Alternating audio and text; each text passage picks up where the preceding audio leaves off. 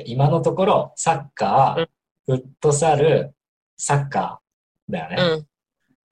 うん。じゃあ、デーゴスを今度対談して、うん。今度はビーチサッカーに転向したっていうことなんだけど、これもまたきっかけみたいなところを教えてほしいんだけど。と、きっかけは去年の1月頃にあった、中学校の時の先輩が、ビーチサッカーで試合があるっていうので、まあ応援しに行った、見に行ったのがきっかけで、まあその時にビーチサッカーを初めて見たから、なんだこのサッカーはみたいな、すごい衝撃がすごくて、やってみたいなってのが一番あったかな。なるほど。うん。じゃあたまたま中学の先輩うん。のビーチサッカーを見に行った時に、ちょっとこのビーチサッカーのこの魅力みたいな部分を肌で感じるというか、まあ見る側だけど感じて、うんそれでちょっとビーチやってみたいな興味が出てきたってことか。そうだね。なるほど。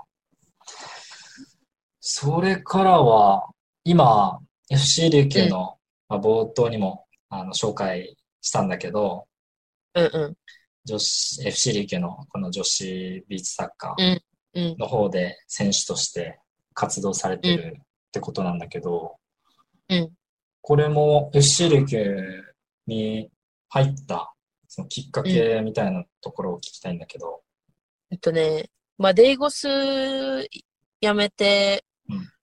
そっからビーチサッカーしたいなって思って、でもその、なんだろう、つながりがなかったから、まあ、それはちょっと話戻るけど、1年前にこの先輩の試合見に行った時に、なんか、キーパーの上手い人がいて、で、その人とちょっと喋ってて、で、まあ、それがきっかけで、まあ、インスタフォローしてて、で、1年後にこのサッカーを引退した後にチームに入りたいな、でもどのチームがいいんだろうって なった時に、その人に女子サッ女子のビーチサッカーチームで来てますよね、みたいな。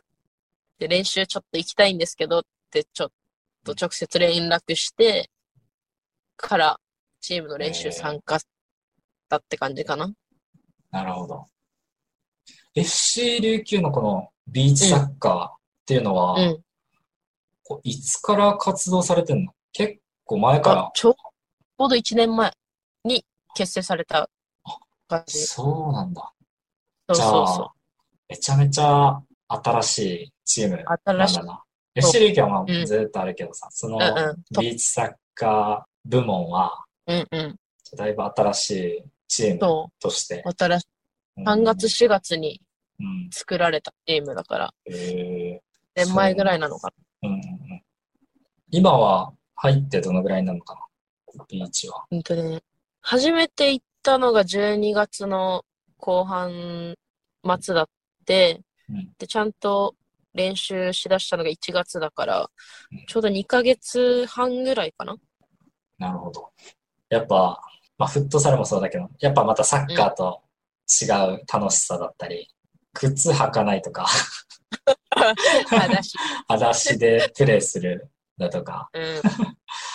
もうサッカー、ボールを蹴るっていうことうん以外の、その根本的な、その、なんだ、環境もそうだし、うんまあ、人数とかもそうだし、全然違うと思うんだけど、うん。どうプレーしてて？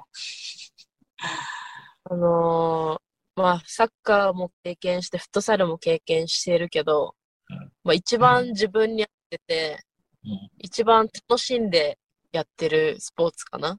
多分自分に合ってるんだ。うん ええそっか、じゃあめちゃめちゃ今楽しいんだね。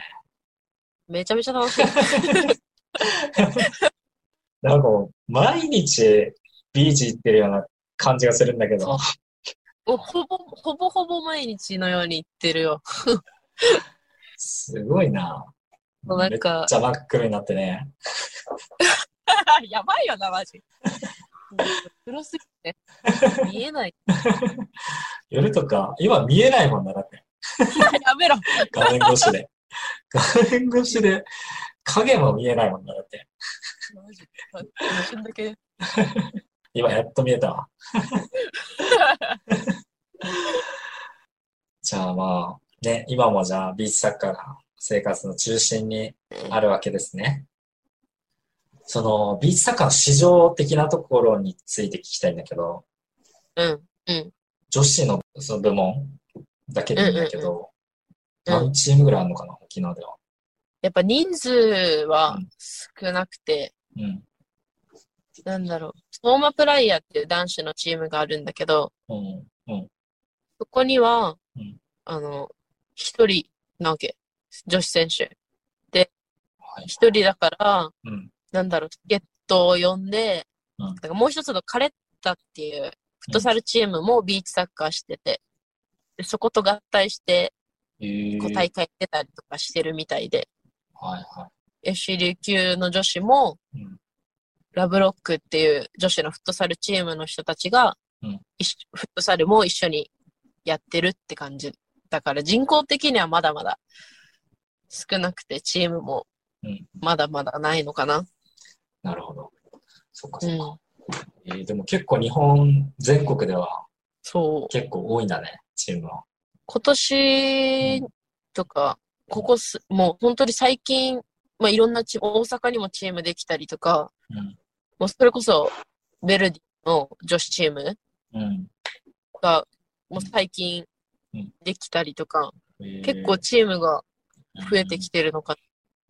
まあ、うんその、ベルディだとか、そういったプロサッカーチームも、その、ビーチサッカーを作って、増えてきてるんだね、うんうん今。まあビーチサッカーうん、観客が見てて、なんだろう、目で楽しめるスポーツだと思ってて、うん。そのサッカーに比べて、やっぱりアクロバティックなプレーというか、オーバーヘッドがあったり、うん。こうやっぱ、うん。なんだろう。まあ、砂ってところもあるから、下が、ビーチで。うん。ほど、うん。なんだろう、どこに飛んでいくかわからないっていう、うん。ボールが。うん。まあ、そういう、なんか、面白さとか、コートが小さいし、うん。点がバンバン入るから、うん。結構楽しめるスポーツかな。うんこの周りで見てる人うん一緒に。僕も、その、試合を見に行ったことがあるんだけど、やっぱ展開がね、うん。早いもんね。で、バンバンシュート狙いに行くじゃん。そうそうそう。まあ、だからもうほん、転がるボールっていうか、ちょっと弾んだボールだったら、うん。もうどこにね飛んでいくかわかんないうん。チャンスごいあるんで。また沖縄は、やっぱり海が綺麗うっていうところが沖縄の魅力としてあると思うんだけど、やっぱりこのうん。ビーチとかも結構多くて、やっぱり砂浜っていうのかな、うん。がある、その海がやっぱり多くて、やっぱり環境としては、そのビーチサッカーをする上で、とても充実していると思うんだけどうん、そういったところでなんか感じるところとかある？ああ、そうね。やっぱ、砂は多分柔らかいと思う。他の、あ、まあ、なんだろう、実際に自分が行ってやったとかじゃないんだけど、うん。まあ、この選手とか、男子の選手とかに聞いてもうん、やっぱ、ちょっと深さがあったりとか、ビーチのこの砂のうん。だから、まあ、怪我しにくかったりとか、ビーチやる上ではやっぱ気温とかもうん、すごいいいと思なるほど。う。うん。練習場所ってのは、だいたい決められたところでやってんの？そうだね。うん今はもう、ずっとアラハでやってたんだけど、最近アラハの砂入れがあったから、うん場所がトロトロピとか。うんうんうん。でも活動場所っていうのも、うん。どうなのかな？沖縄で行くと、そのやっぱりビーチがいっぱいあるから、うんうん。でもなんかやっぱビーチサッカーできる場所っていうのはやっぱり限られてるの、その中でも。ああ、そうだね。FC 琉球のビーチサッカーと、うん。マプライヤと、うん。ウルマリンっていう、今3チームかな？沖縄の男子のチームは。うん。でその3チームで、まあ、なんだろう、ある程度活動するビーチ決まってて、はいはい。で、琉球はうんアラハ。うんトーマプライヤはキラキラビーチ。ウルマリンはトロピーみたいなああ。感じかな。かなるほど。うんチームによって、その活動場所はある程度決められてると。うん結構固定されてるかな。なるほど。じゃあ、とりあえずこの辺までで、きなこのその選手としてのこうキャリアうん。をちょっと掘り下げて聞いていったんだけど、うん。じゃあ次に今後の展望、ひなこがうん。これから自分がどうなっていきたいのかうん。っていうところと、あ、まずそこから聞こうかな。その OK 今後、そのビーチサッカーを通して自分がどうなっていきたい。または、周りにどんな影響を与えていきたいっうん。ていうところでもいいし、ちょっと今後のことを聞かせてください。そうだね。今の個人的な目標は、まあ、ビーチサッカーで自分の名前を知ってもらうことかな。で、まあ一応女子、女子のビーチサッカーの日本代表がまだなくて、でもなんかもしかしたら今年できるかもっていう話は耳に入ってるから、まあ、そこが今の目標かな。代表に入ることが。そうね。でもそっからだよね。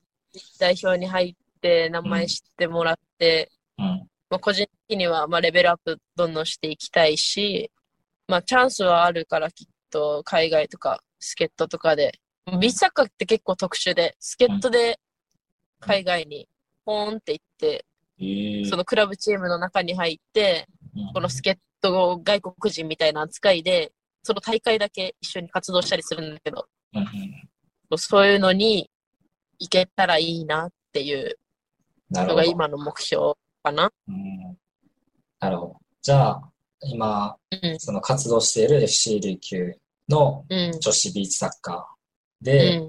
まあ、自分のこのレベルアップをしつつ、日本代表とか、うん。そういうところにも目指してやっていきたいっていうそうだね。ことで。まなるほど。っていうか。目標うん。ではあるかなうんだよね。競技人口もそうだし。じゃあ、このビーチサッカー以外との関わりっていう部分で、うん。社会的にうん。このビーチをどう盛り上げていきたいだとうか、ん。うん。そういったところについてちょっと聞いていきたいんだけど、うん。なんか考えてることとかある？あーまあ、自分がビーチに関わり出して2ヶ月ぐらいだけど、うんまあ、この、なんだろう、ちもともとチームとして活動してる、なんか土曜日とか日曜日とかはビーチクリーン活動だったりとか、うんなんか、まあ、一応環境、まあ、使わせてもらってるビーチもそうだし、まあ、そこをちゃんと、まあ、綺麗に使おうねっていう活動とか、うんうん。まあ、あとは、まあ、子供たちにスクール？やったりとか、うん。まあこの、なんだ、裸足で砂踏んで遊ぶっていう、そういった活動とかもしてたりとかして、うん。まあ、結構地域の、まあ、子供たちとか、親御さんだったり、うん。ビーチ散歩してるおじいちゃん、おばあちゃんだったり、うん。結構そういう人たちとの関わりは多いのかなっては思うし、まあ、なるほど。そういう活動してるよっていうのをね、どんどん広めていけたらいいなっていう。うんなるほど。選手として、このビーチサッカーを広めていきたいっていうところ。うん。なんか最近、ひなこの SNS で見たんだけど、この黒糖作りうん。のなんか体験みたいなうんうん。うん投稿をちょっと見たんだけど、あれはチームでの活動になるのかな？あ、まあそう。その黒糖作り自体はチームで行ったんだけど、うんうん。まあその前の、まあ、つながった経緯としては、なんかこう、まあこのチームメイトとちょっとドライブしながら、なんだろう、ちょっと癒されに行こうじゃないけど、リフレッシュしに行ってて、まあそこで出会った人と仲良くなって、うん。で、その会話の弾みで、ちょっと黒糖作りしにおいでって言われたから、じゃあチームで行きますねって話をして、えーっていううんきっかけがあって、うんチームで黒糖作りを参加、体験しに行ったって感じかな。えーなるほど。会社、お店？うんうん、かい、まあ、工場、工場工場っていうのかな工場が、業この、業なんかスポンサーになってくれたっていう話も 聞いたんだけど。だけで、うんこうチームのこと知ってもらえて、うん。まあ、応援してくれるうん。っていう話があったから、うん。まあぜひ、うんますっていうことうんつながれて、うん。スポンサーもらもらえた。すごいな、それは。